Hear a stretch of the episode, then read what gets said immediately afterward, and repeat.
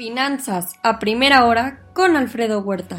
Muy buenos días. Ya son 220.6 millones el total de infectados. Ayer sumaron 758 mil nuevos casos en el mundo.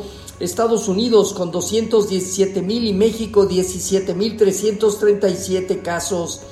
Ya son 5.408 millones de dosis aplicadas en el mundo. Estados Unidos con una vacunación diaria de 895 mil, México de 473 mil y China de 13.2 millones.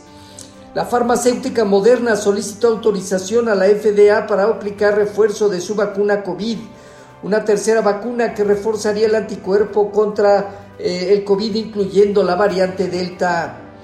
Más de 7 millones de estadounidenses dejarán de recibir ayudas por desempleo a partir del próximo 6 de septiembre.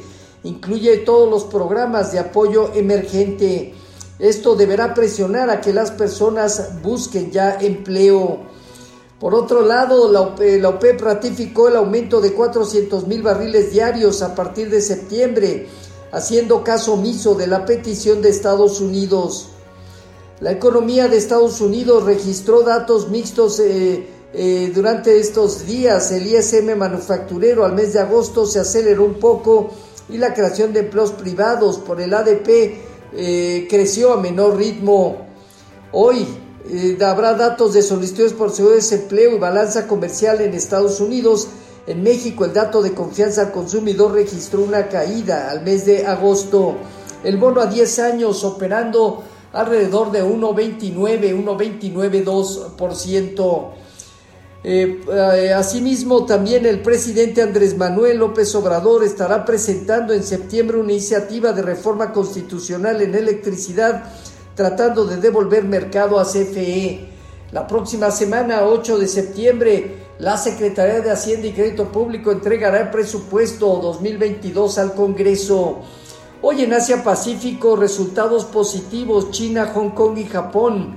En Europa más menos 0.2%, ligera baja Alemania, España y el Financial Times de Londres. Alzas modestas Francia e Italia.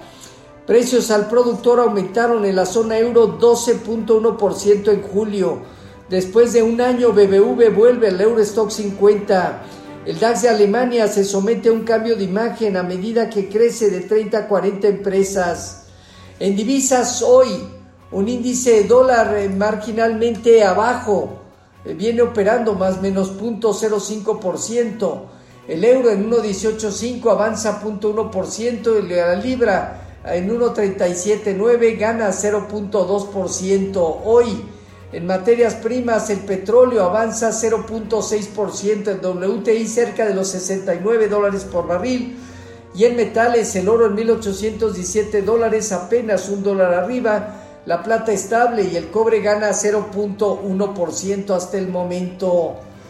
En cuanto a la jornada de ayer en Estados Unidos, se dieron cierres mixtos en las bolsas, con un Nasdaq en máximos históricos, el dólar se dio un poco de terreno y la curva de bonos del tesoro se demandó en la parte media larga. Sector inmobiliario, utilities, comunicaciones y consumo aumentaron entre otros. JP Morgan y Goldman Sachs se muestran fuertes, destacan al alza de, con el dentro del sector financiero. Reguladores chinos exigen que Didi y Meituan mejoren condiciones de trabajo con aumento en seguridad de datos. Son 11 empresas convocadas por comportamiento ilegal. Apple permitirá que algunas aplicaciones guíen a los usuarios al sitio web para realizar pagos sin pasar por el recorte de Apple.